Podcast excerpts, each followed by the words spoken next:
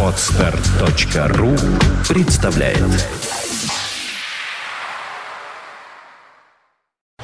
You are listening. You're listening to Internet Radio Funtank FM. Funtank FM. А, Добрый всем день, говорю я, Александр Цыпин. Приветствую вас всех, друзья мои. А, В студии появляется главный редактор Фонтан Киро Александр Горшков и главный редактор Делового Петербурга Максим Васюков. И их сегодняшний гость, это программа Инсайт. Мы начинаем. Добрый день.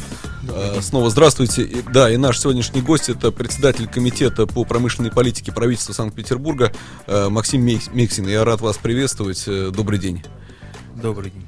Э, Максим. А, Максим Семенович, э, главный вопрос вот для петербургского бизнеса сегодня, самое интересное, что сегодня обсуждают петербургские предприниматели, это, конечно, то, что происходит с курсом национальной валюты.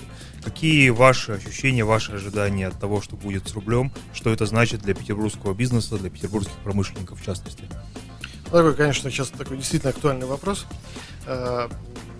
Э, Давать прогнозы дело неблагодарное, как известно. Не стоит. Э, Я думаю, что есть просто общие экономические какие-то позиции, которые имеет э, смысл, может быть, пообсуждать.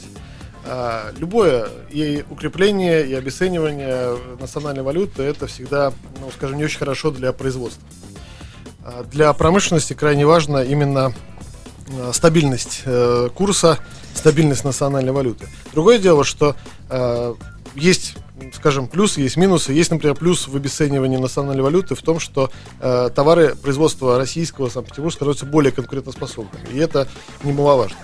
Э, Безусловно, э, уменьшаются издержки, потому что если особенно товары импортно ориентированные, то э, получение валюты и, соответственно, произведенная продукция стоит, становится дороже, а зарплата, выплачиваемая в рублях, становится более эффективной для предприятия.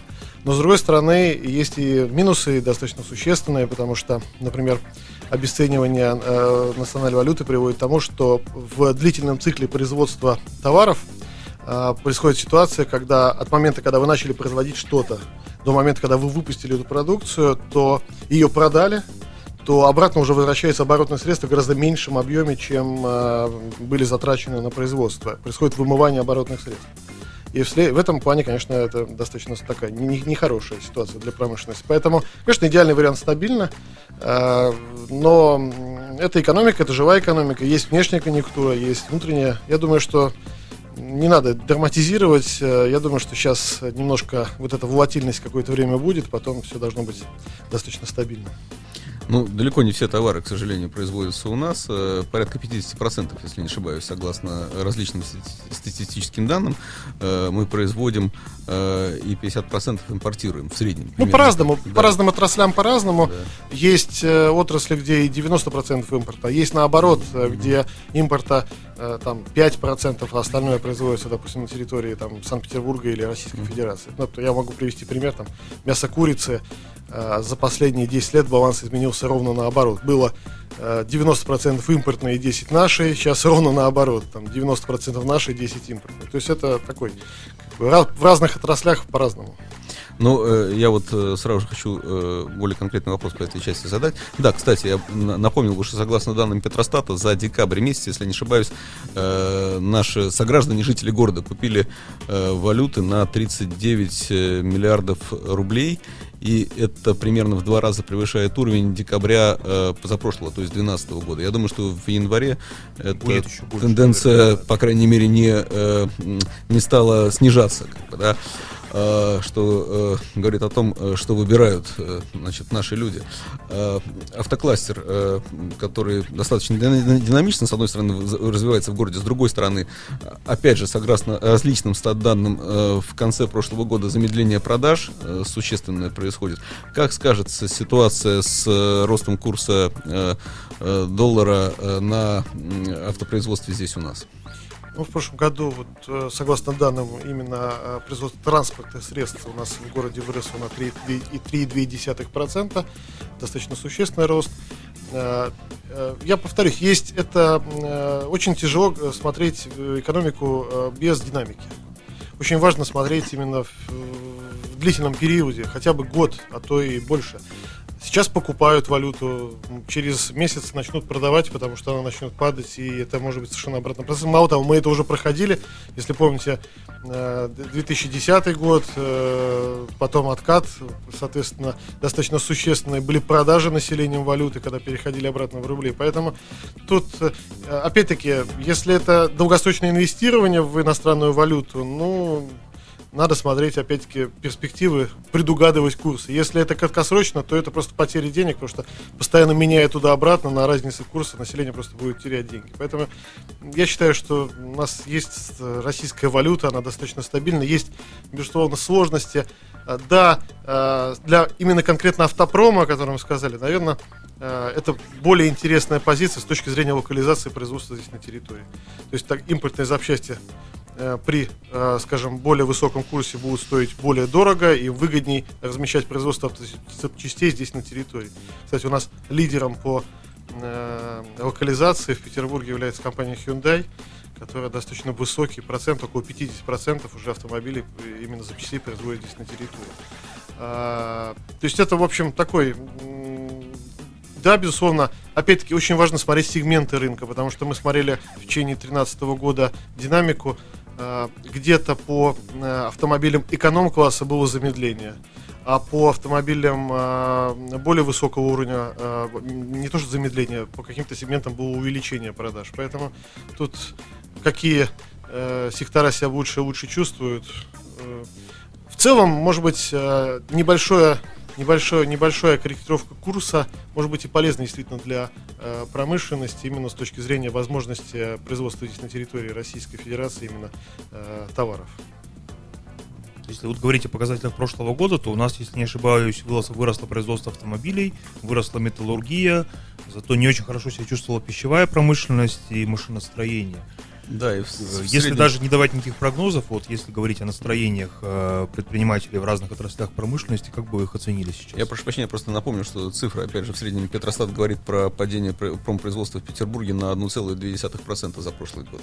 Да, то есть в целом по году, ну, мы, кстати, очень удивились, э, мы так дискутируем с Петростатом по поводу методики подсчета, потому что, знаете, мы получаем э, достаточно, ну, по всему спектру данные, да, и мы видим э, в огромном количестве отраслей позитив, и, и при этом общую картинку мы видим как бы как э, некое падение. Поэтому, э, когда у нас падает производство кокса в Петербурге, и это влияет на индекс... Ну, ну, у нас немного кокса. Э, ну, у, у нас его вообще не производят, да, но при этом э, э, те налогоплательщики, которые зарегистрированы в Петербурге, попадают в эту статистику, да. Значит, э, у нас э, по э, пищевой промышленности, да, безусловно, э, небольшое, небольшое было уменьшение индекса, но очень небольшое а реально э, там, если по пищевым, то это э, 0,9%, э, по э, швейным э, рост достаточно существенный, текстильное швейное производство рост 17%, производство резиновых пластмассовых изделий 8,6%, металлургическое производство выросло на 4,2%. При этом есть отрасли, которые вообще в разы росли. То есть э, производство радиоаппаратуры, э, радиовещания, телевидения в 2,7 раза выросло. Это за счет чего? Тоже по сравнению с чем? Очевидно, да. оборонзаказ очень похоже. Ну, оборонзаказ вообще э, в прошлом году э, за счет достаточно серьезных усилий города по э, работе с федеральными министерствами у нас почти 60% рост именно гособоронзаказа на предприятиях э, города Санкт-Петербурга. Это такой существенный задел. И судостроение, судостроение достаточно серьезные заказы получало. И в целом именно оборонная промышленность так уверенно э, достаточно существенно росла. Э, у нас железнодорожный подвижной состав в 2,3 раза увеличивалось производство. У нас э, стиральные машины в 1,6 раза, причем компания, которая их производит, начала экспортировать уже в сторону Европы, произведенную в Санкт-Петербурге, там, бытовую технику. То есть это тоже такой хороший показатель конкурентоспособности и качества, которое здесь производится.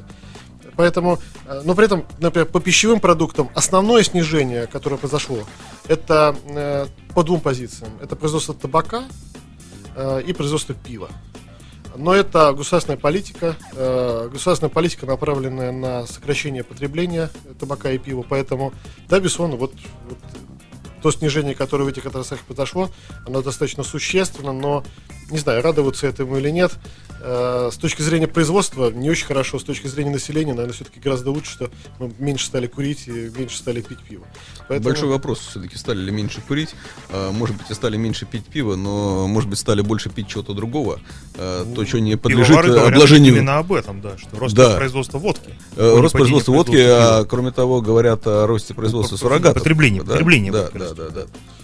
Ну, опять-таки, это же вопрос вкусов, э, вопрос политики государственной. Э, перестали рекламировать пиво, перестали, э, соответственно, уделять такое внимание усилиями администрации города популяризацию этих продуктов убрали, там, пивной фестиваль. Не знаю, насколько это хорошо или плохо, но мне кажется, что это э, один из поводов популяризировать э, э, напиток, поэтому действительно его не стало, меньше стали потреблять. То есть это, ну не знаю, опять-таки, э, в целом по экономике большинство промышленников оценивают ситуацию как достаточно стабильную. Э, очень много появилось высокотехнологичных производств в Петербурге. Какие, например? Ну, э, светодиоды, радиоэлектроника, достаточно серьезная фармацевтика, которая это не характерная отрасль, допустим, для Петербурга как фармацевтика, но она растет колоссальными темпами. Э, в прошлом году открылось два крупных завода, э, в этом году должно открыться три крупных завода. Это очень серьезная высокотехнологичная продукция, и в особой экономической зоне в Нойдорфе две суперсовременных лаборатории разместились двух компаний, и разрабатываются современные уже не химические, а биохимические препараты. То есть э, у нас очень большой кадровый потенциал, который как раз вот сказался на привлекательности города для такой новой для нас отрасли. Э, радиоэлектроника, очень серьезные перспективы. Светодиоды. Светодиоды это Оптаган, э, да? У нас два уже производителя. Ладно, Светлана Оптоэлектроника и Оптаган. Угу. Э, и э, Мало того, э, Оптаган сделал совместно с Philipsом производство по светильникам светодиодным. Э, Светлана начала выпускать светодиодные светильники, и они недавно городу подарили освещение Светлановского проспекта именно своими светильниками светодиодными.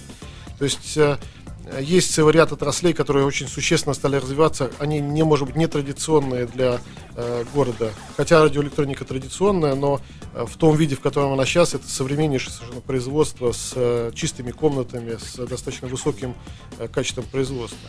Э, микросхема, микросхемотехника, достаточно серьезные рывки вот в этой области.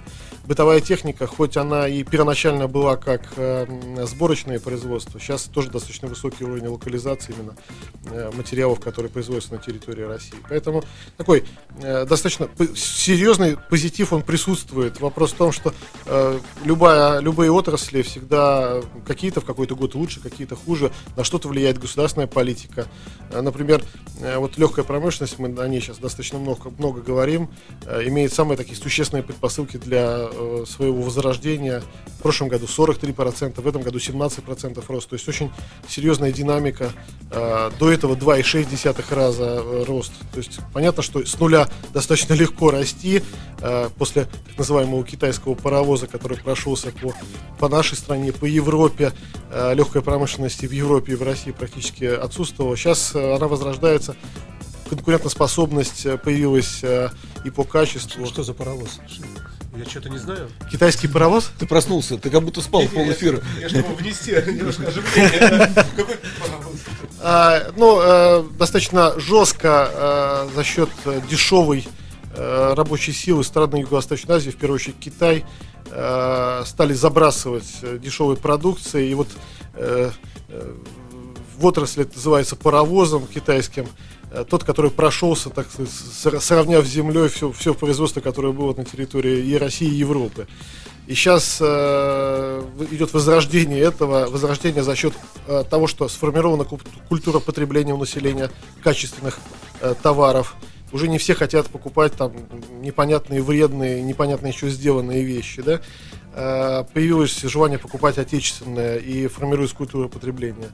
Определенные мероприятия государства применяют для этого, например, как введение школьной формы, которая стимулирует производство, э, определенных стандартов, которые говорят о том, что там, военная форма или какие-то там вещи должны производиться на территории страны и так далее. То есть э, и достаточно серьезный рост пошел вот именно в таких отраслях. Ну, вот если говорить о будущем петербургской промышленности, чтобы немного сменить тему, долгие годы у городских, городских властей был курс э, такой проверенный, выверенный на вывод промышленных предприятий из центра города, из территорий, прилегающих к центру.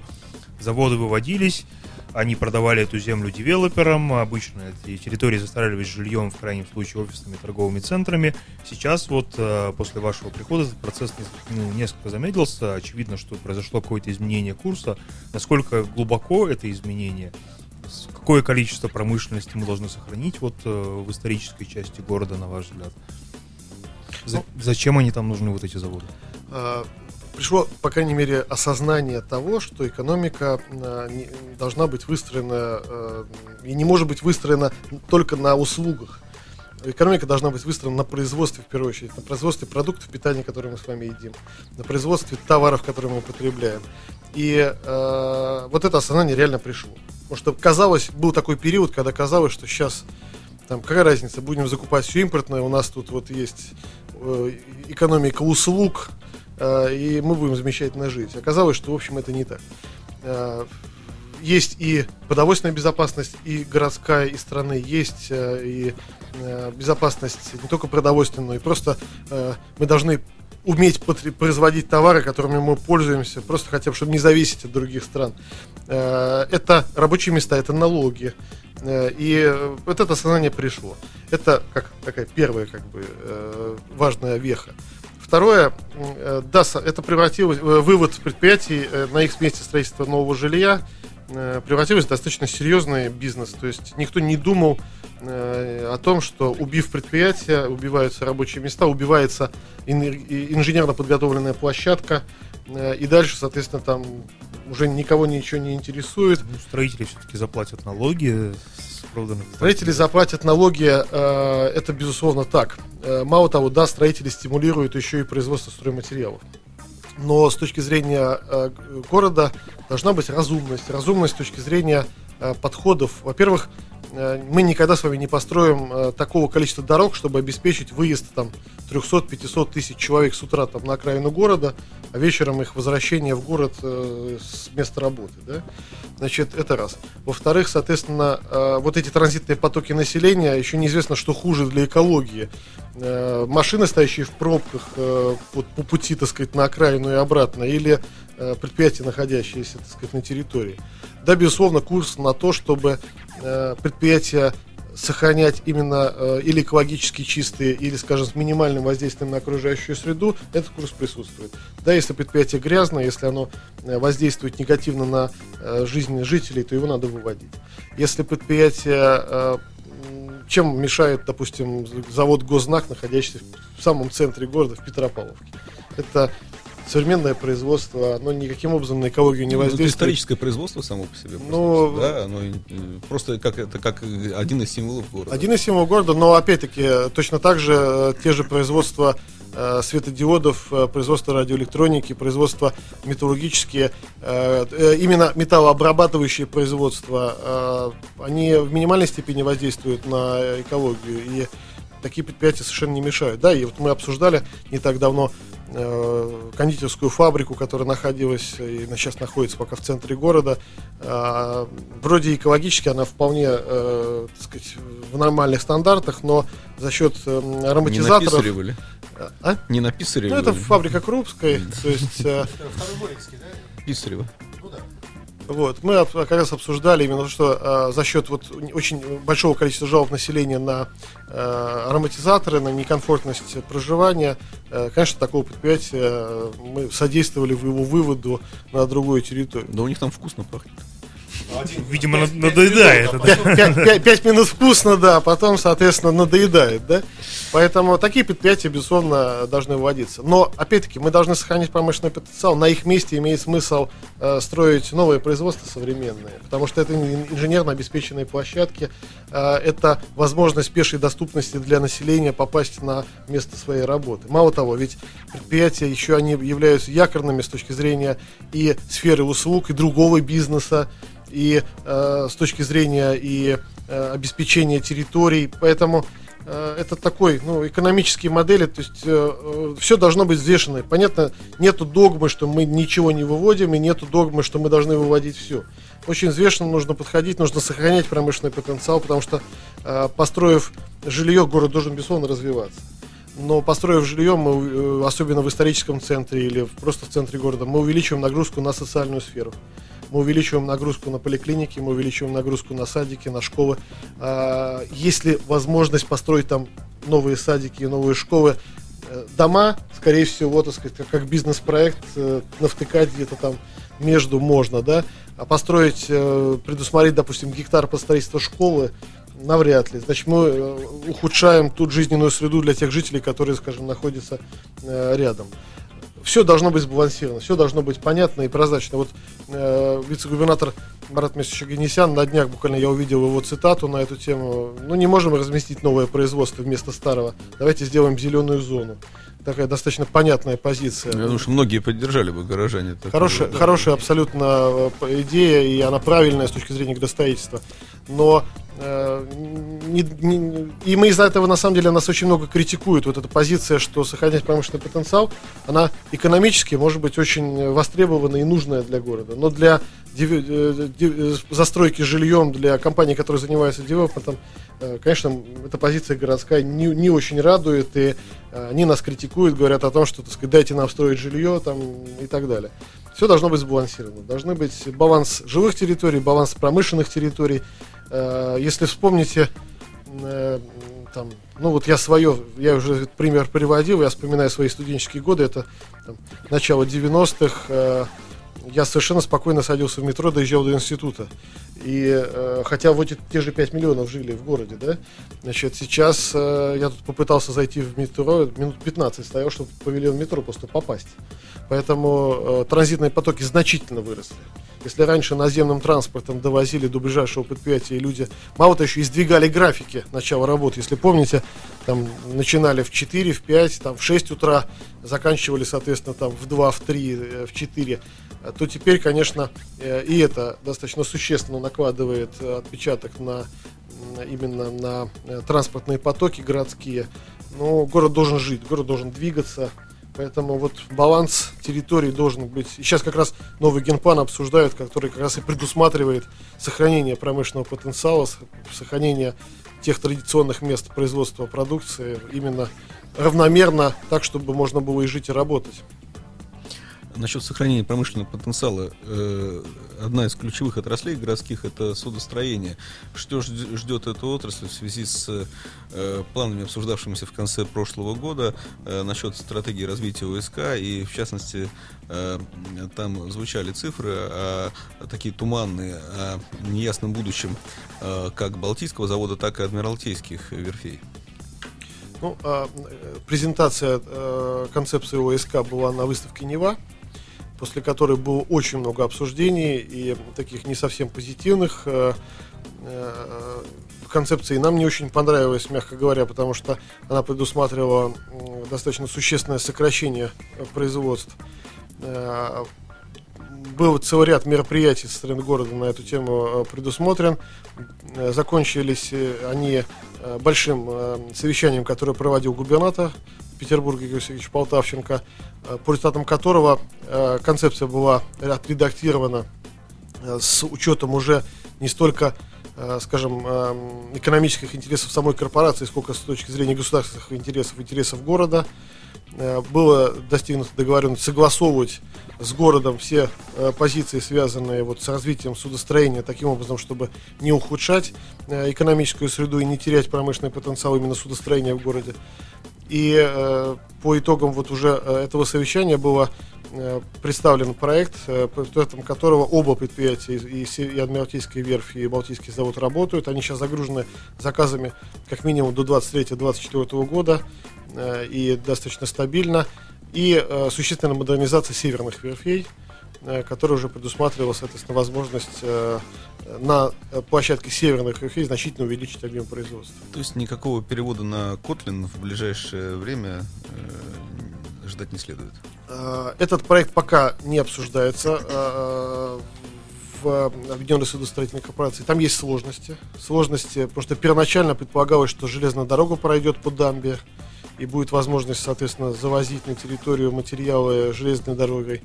А, как выяснилось, это не предусмотрено. Обсуждался вопрос э, доставкой э, водным видом транспорта металла и э, вообще материалов для строительства судов. Там есть целый ряд сложностей технологических с этой площадкой. Но э, на, на данном, то есть была создана рабочая группа, которая обсуждала как раз создание там новых верфей. Но пока это вопрос не обсуждается. А Кронштадтский морской завод сейчас передается от Минобороны э, ОСК. Для каких целей? Для развития производства здесь на территории города. Он сейчас акционируется и будет передаваться э, объединенной состоянию корпорации. Ну, говорят, что предприятие находится не в лучшем состоянии. Во сколько э, может обойтись его реконструкция? Это, я думаю, что у нас нет, к сожалению, таких цифр, э, и ОСК не делится с нами своими планами по э, тому, сколько они будут вкладывать. Я знаю, что есть желание сохранить завод, я знаю, что есть желание э, там э, производить определенные виды продукции. Э, сколько они будут тратить, э, я думаю, что э, для, для нас, как для города, принципиально важно, что производство сохранится. А с точки зрения вот места петербургского судостроения на глобальном рынке очень тяжело, я так понимаю, конкурировать с предприятиями из Южной Кореи, которые ну, очень хорошо развита эта отрасль в этой стране. И вот кроме как продавать то, что строится на петербургских верфях по госзаказу, у нас есть вот какие-то шансы вообще? быть конкурентоспособными в мировом масштабе? Ну, во-первых, э, мы же не только для своего говоренного заказа строим, э, у нас покупает целый ряд стран эту продукцию, и те же Адмиралтейские верфи э, не так давно спускали подводную лодку, по для Вьетнама, и целый ряд из иностранных заказчиков, которые с удовольствием покупают продукцию адмиралтейских верфей, она совершенно конкурентоспособна. Это очень хороший уровень и технологий, и, и обработки. Поэтому э, с точки зрения, скажем, компетенций, да, у них есть определенные компетенциями, которыми они обладают. Это подводное судостроение, это еще целый ряд тематик. Э, они сильны в, этих, э, в, в этой нише. Понятно, что э, у нас никогда в Петербурге не строилось пассажирское судостроение, там, и, наверное, кто-то, каждый должен заниматься своим делом, поэтому кто-то строит, какие-то страны сосредоточились на строительстве вот именно круизных э, кораблей или, скажем, там грузовых платформ. У нас есть свои тематики, э, которыми мы сильны, поэтому и для российского флота достаточно большой, очень большой заказ в Петербурге размещен, и для, э, соответственно, иностранных заказчиков. То есть это такая достаточно серьезная конкурентная среда. Понятно, что э, всегда очень большие войны идут за особенно э, мировой во- рынок вооружений. Но Петербург в этом плане достаточно конкурентоспособен. А вот если говорить об интересе международных инвесторов петербургской промышленности, какие отрасли их привлекают сегодня? Знаете, очень много сейчас э, интереса к фармацевтике. И вот в следующем году должен открыться э, фармацевтический завод э, одной из швейцарских компаний. Это прямой. Они еще должны были открыться год назад, если я не ошибаюсь, примерно по их планам первоначально. По их планам, да. Э, я просто специально марок не называю, чтобы, так сказать, в рекламной не, ну, области. Там... международным корпорациям вряд ли мы сделаем дополнительную рекламу. А о чем речь, правда? Это швейцарская компания Novartis. А что это? Крупный производитель лекарств. Это производство э, фармацевтическое. Э, подрядчик, которого они наняли для строительства завода, э, задержал им строительство. Сейчас у них новый подрядчик, они идут по графику. И в этом году будет открытие этого завода. Это очень серьезный, э, достаточно большой объем инвестиций, то есть серьезное суперсовременное производство. И вот именно, скажем, в таких отраслях достаточно высокий спрос. Спрос, на самом деле, во многих отраслях. У нас в Петербурге уникальный создан образовательный потенциал, интеллектуальный потенциал. 40% населения города имеет высшее образование. Гуманитарное. Может быть, не надо столько. А, вот с точки зрения фармацевтики, почему эта отрасль, я уже повторюсь, достаточно активно развивается, потому что э, Химфармакадемия, Первый медицинский, целый ряд других э, вузов Э, очень качественно готовят э, кадры. Эти кадры востребованы, они, вот так за, может быть, профессиональный такой термин, они дешевле, чем в Европе. Э, то есть э, уровень наших средних заработных плат э, меньше, чем среднеевропейский, но гораздо более качественный с точки зрения подготовки именно профессиональной. Ну, я прошу прощения, вот тот же Навартис, он предполагает здесь заниматься разработками, или это будет чисто производство? Да, там целый ряд предусмотрен именно там на территории Новоорловской особой экономической зоны достраивается центр трансфера технологий, там предусмотрено тоже целый ряд э, помещений, которые будет занимать Навартис именно под, под разработки. Мало того, э, я знаю, э, что у них есть целый ряд совместных проектов с нашими компаниями фармацевтическими, именно тоже по участию в разработках. Я могу сказать, что на, э, у нас есть компания Биокат, э, которая создала суперсовременную э, фармацевтическую лабораторию в Нойдорфе. И Э, там разрабатываются самые современные биофармацевтические препараты. Э, там же они построили в прошлом году, вот осенью был запущен завод э, по производству лекарственных форм. То есть это такое уже совершенно современное предприятие. Я когда по первый раз попал в эту лабораторию, я могу сказать, что там, ну так, при достаточно высоком образовательном уровне тех, кто там присутствовал, ну так, в среднем все поняли процентов 5, максимум 10 того, что там рассказывали. То есть там стоят роботы, которые э, уже исследования делают не в ручном режиме, как вот, э, помните, там традиционная там пробирка, что-то там перелил, попробовал. То есть э, количество проб, которое одновременно берется и которое одновременно, соответственно, проверяется там около 100. То есть там стоят роботы, которые тут же по клеточке разбирают там каждый компонент. И э, это действительно такое, ну, серьезнейшим образом оборудованная лаборатория.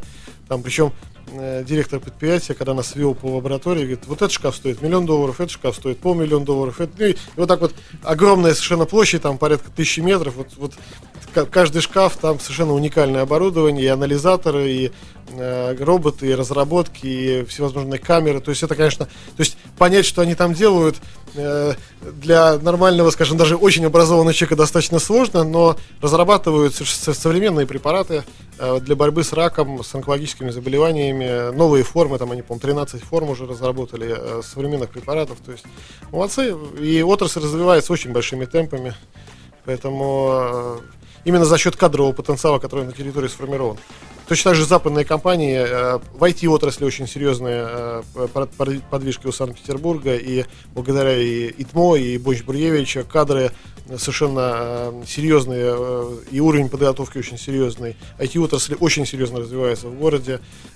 Вот бизнес-инкубатор Ингрия, который создан в городе, он как раз входит в структуру Комитета промышленной политике и инновациям огромное количество резидентов, молодые ребята, которые делают э, суперсовременные программные продукты, продают их, э, делают компании, регистрируют, начинают заниматься бизнесом. Талантливой молодежи очень много.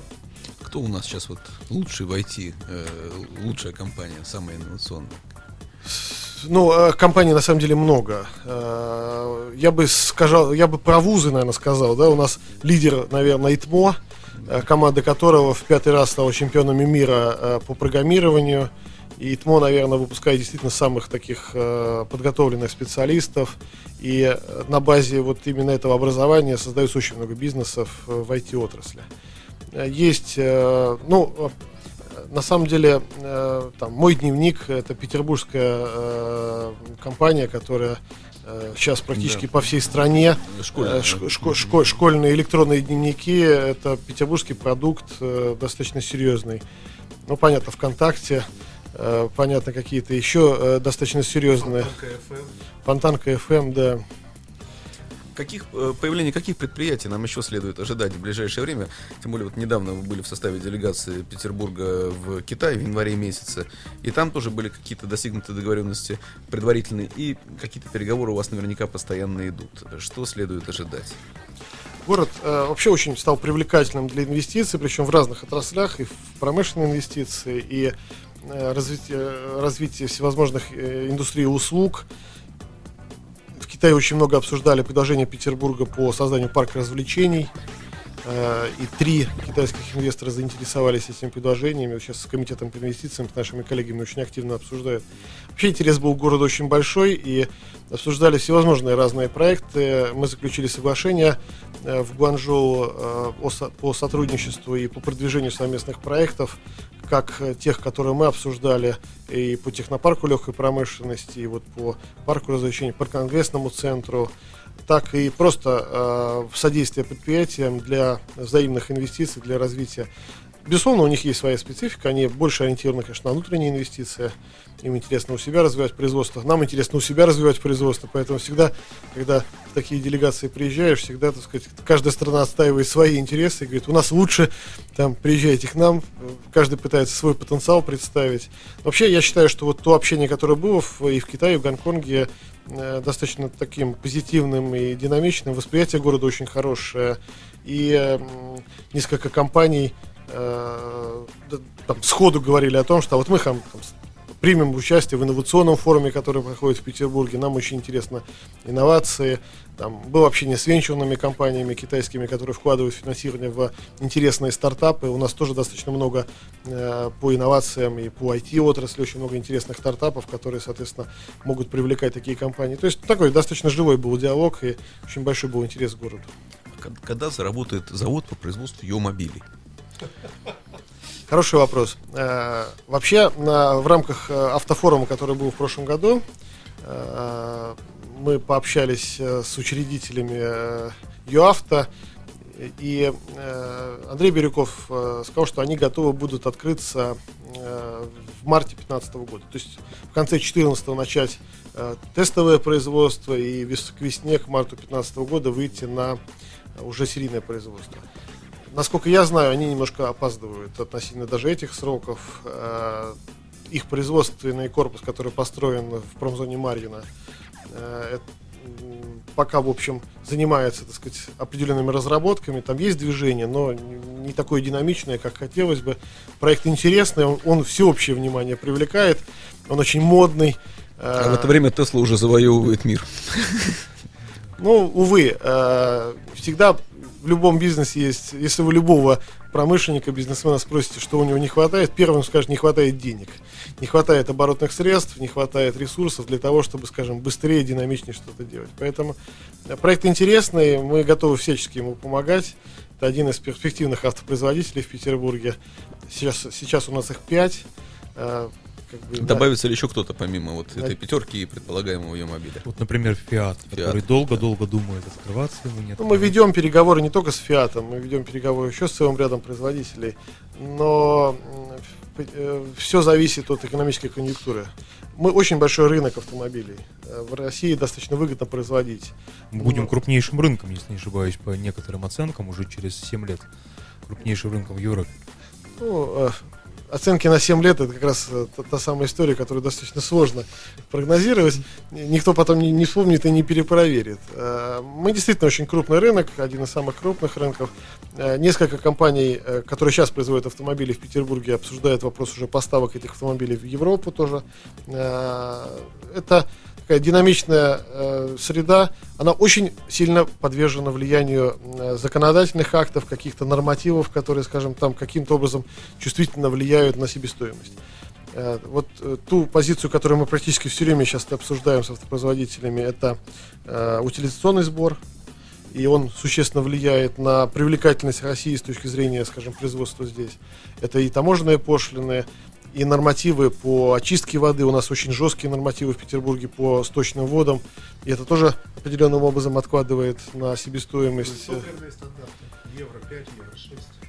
Ну, топливные стандарты, опять-таки, э, они, они универсальны, потому что для них как раз технологически мы же принимаем уже принятый стандарт, скажем, европейский, да, поэтому они, для них он уже знаком, им проще. Другое дело, что у них процент локализации сразу э, теряется, так они заказывают оборудование здесь, пока его научатся производить, соответственно, э, достаточно такое время определенное проходит. Э, это все очень чувствительные моменты, поэтому каждый считает себестоимость. Да, в Петербурге качественная рабочая сила, образованная рабочая сила, но она, допустим, дороже, чем там, где-нибудь в Урюпинске. И понятно, там, автопроизводитель выбирает, а может быть построить там завод где-нибудь в Урюпинске. Да, есть э, логистика, есть транспортные потоки, очень выгодное местонахождение Санкт-Петербурга с точки зрения транзитно-транспортных потоков. Э, очень многие именно из-за этого строят здесь э, свои производства. Но опять-таки каждый считает, выбирает, и особенно э, такой первый поток был самых смелых э, и сильных компаний. Сейчас я думаю, что если у них все будет хорошо, позитивный пример, за ним, так сказать, тянутся другие. Вот тот же завод МАН, он, э, скажем так, уже в втором эшелоне пришел, и э, сейчас они производят грузовики, достаточно эффективно работают. Год назад вы говорили о планах достижения договоренности с автопроизводителями о перерегистрации здесь их дилерских центров. В какой стадии сейчас находятся эти переговоры? Значит, Ди- Дистрибьюторов, да, наверное, компаний? Ну, а, точки уплаты платежей, да, то есть на самом деле, э, вот, например, сейчас э, эм, компания Toyota, мы проводим со всеми эту работу, и э, есть традиционные совещания, которые проводит вице-губернатор Ефимович Голиков, э, проводит с э, автопроизводителями. То есть мы собираемся в комитете и обсуждаем те вопросы, которые необходимо решать для автопроизводителей, э, не только самих автомобилей, но и производителей авто- автозапчастей, те моменты, которые мешают им развиваться, там что-то стараемся э, послушать, что-то подправить там, где необходимо вмешательство города. Э, Это так на регулярной основе происходит, и там практически каждая вот эту встречу поднимается вопрос по локализации, по уплате налогов здесь на территории. А, Все компании э, думают на эту тему, все компании сообщают нам, что они прорабатывают вопросы.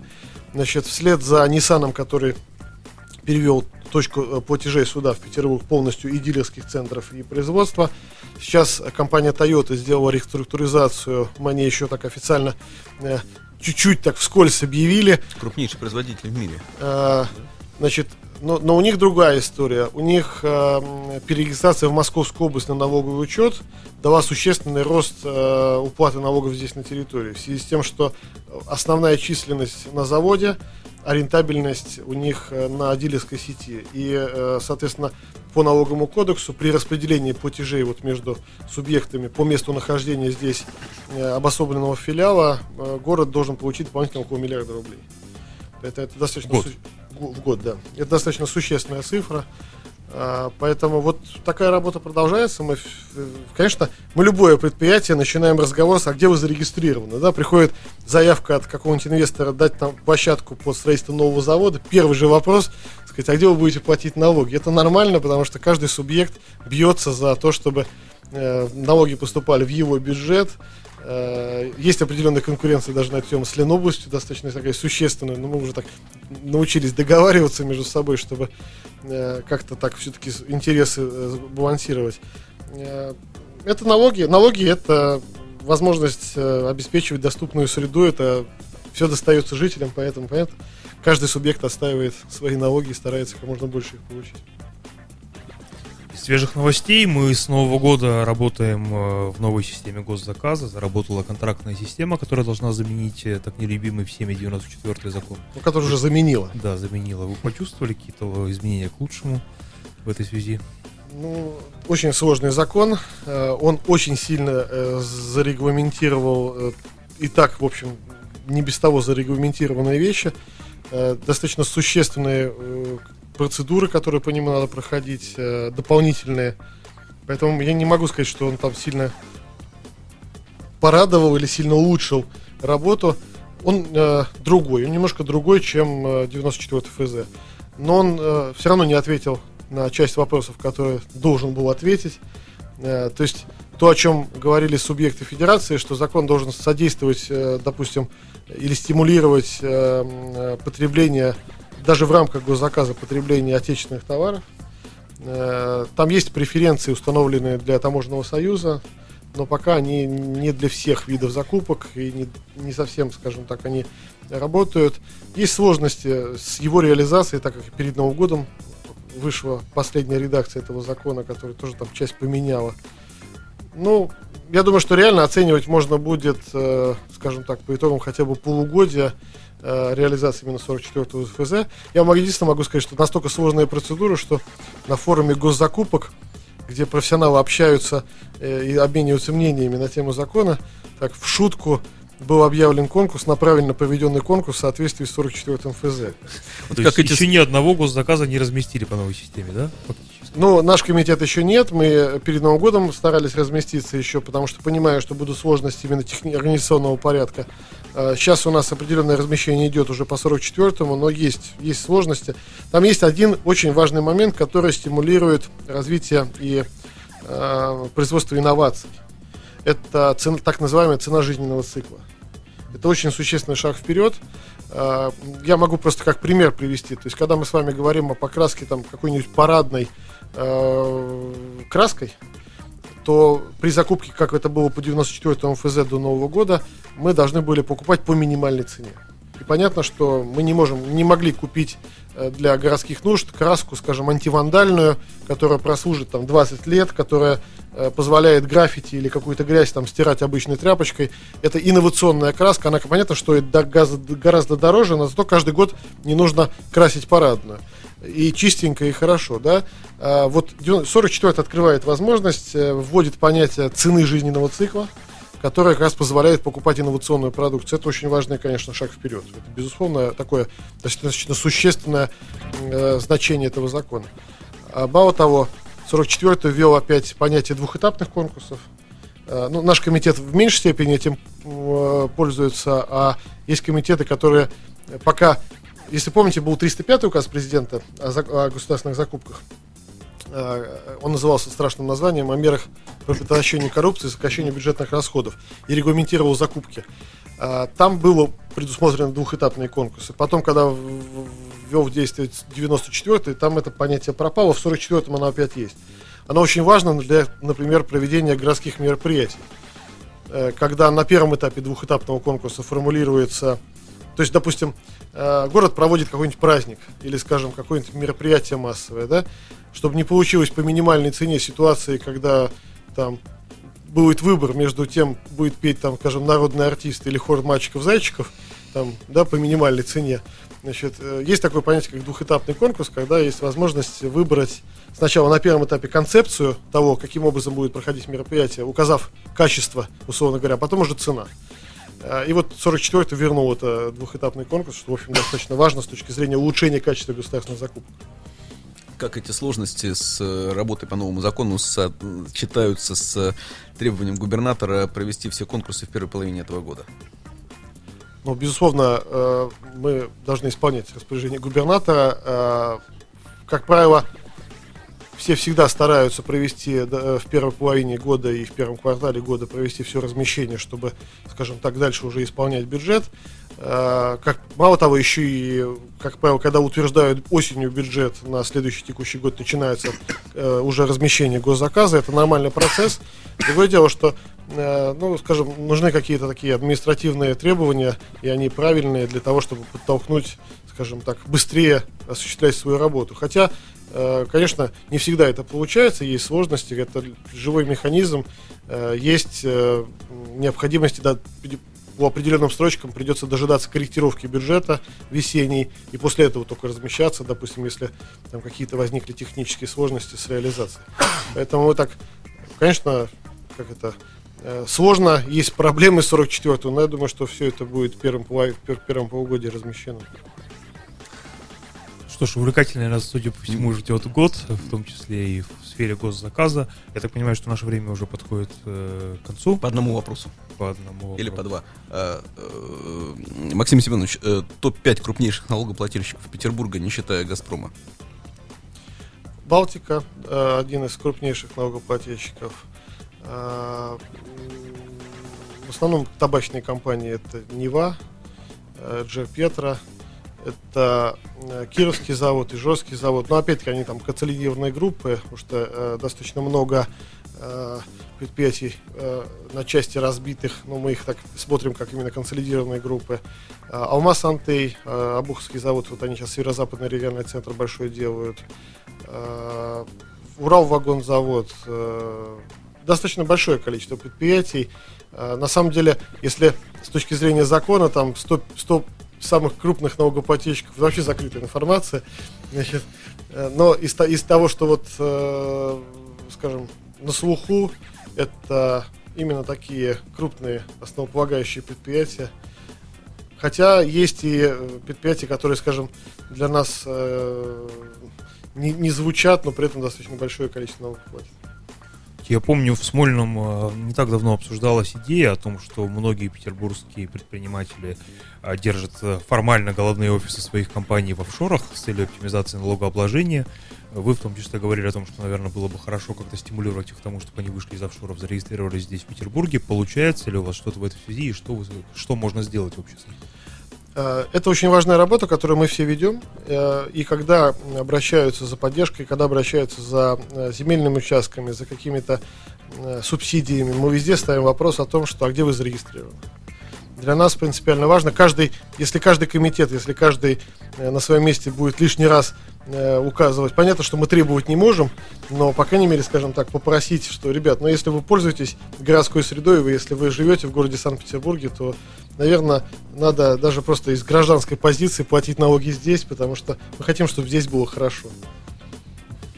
Ну, бизнес крупнейших петербургских, скажем, миллиардеров все-таки все равно еще остается, э, ну, остается в офшорах. Если вот говорить о крупнейшей строительной компании в городе, она все еще на Кипре.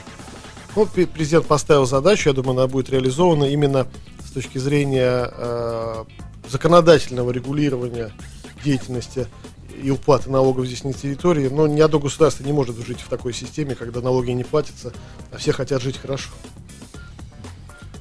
А, крайний вопрос. А, я не спрашиваю прогноз, ожидания. Что э, нам ждать э, от рубля в обозримом будущем? От рубля или от, от экономики города? От того и от другого тогда два вопроса. Ну, прогнозы дела неблагодарны. Я думаю, что мы не хуже, если не лучше отработаем в 2014, чем в 2013. Я не вижу для каких-то колоссальных потрясений, которые должны быть. Э, э, с точки зрения рубля, там, ну, может, немножко поштормит, так сказать, вот, волатильность какое-то время будет. Я думаю, что не окажет это существенного влияния. Скорее всего, от, откатится он обратно к определенным показателям, может, не до конца вернется. Но это, скажем так, дело, в этой части прогноз дело неблагодарное, э, но мне кажется, что с точки зрения именно городской экономики все достаточно диверсифицировано. У нас э, серьезным образом э, различные виды производств, услуг, и это, в общем, внушает такой достаточно серьезный оптимизм. А можно последний вопрос, да? Вот вы, несмотря на то, что высокопоставленный чиновник, вы какой-то улыбчивый, позитивный, веселый человек. Могут ли наши слушатели сделать вывод, что в целом все-таки прогноз у нас позитивный? Ну, исходя из э, вот вашей такой ауры. Я вот приятно удивлен. Как-то вы много улыбаетесь для чиновника. А, то есть мне нужно как это, сидеть и говорить глупости серьезным лицом, да? Ну, извините. Не, на самом деле, э, я думаю, что действительно ситуация достаточно стабильная. Э, если брать туризм, то мы бьем э, все показатели по количеству туристов, приехавших в город. Если брать э, производство, то у нас развиваются абсолютно разные направления, абсолютно диверсифицированная экономика создается в городе. Очень серьезным образом губернатор относится к их промышленности, к малому бизнесу и к среднему бизнесу. И у нас серьезные программы по развитию и малых средних производственных компаний. Я думаю, что есть очень серьезная основа и, и образовательная, о чем мы говорили у города. Поэтому все должно быть хорошо. А, ну, если закончили, господа, да? Спасибо вам огромное за то, что пришли к нам в студию. Напомню, что это была программа Insight. Автор, авторы и ведущие Александр Горшков, главный редактор Фонтанки.ру и э, главный редактор Делового Петербурга Максим Васюков и наш сегодняшний гость э, Максим э, Семенович нам рассказал так позитивно о светлом нашем будущем. Спасибо всем большое. Спасибо. Спасибо. Это была программа Insight. Listening. You're listening to Internet Radio. Funtank FM.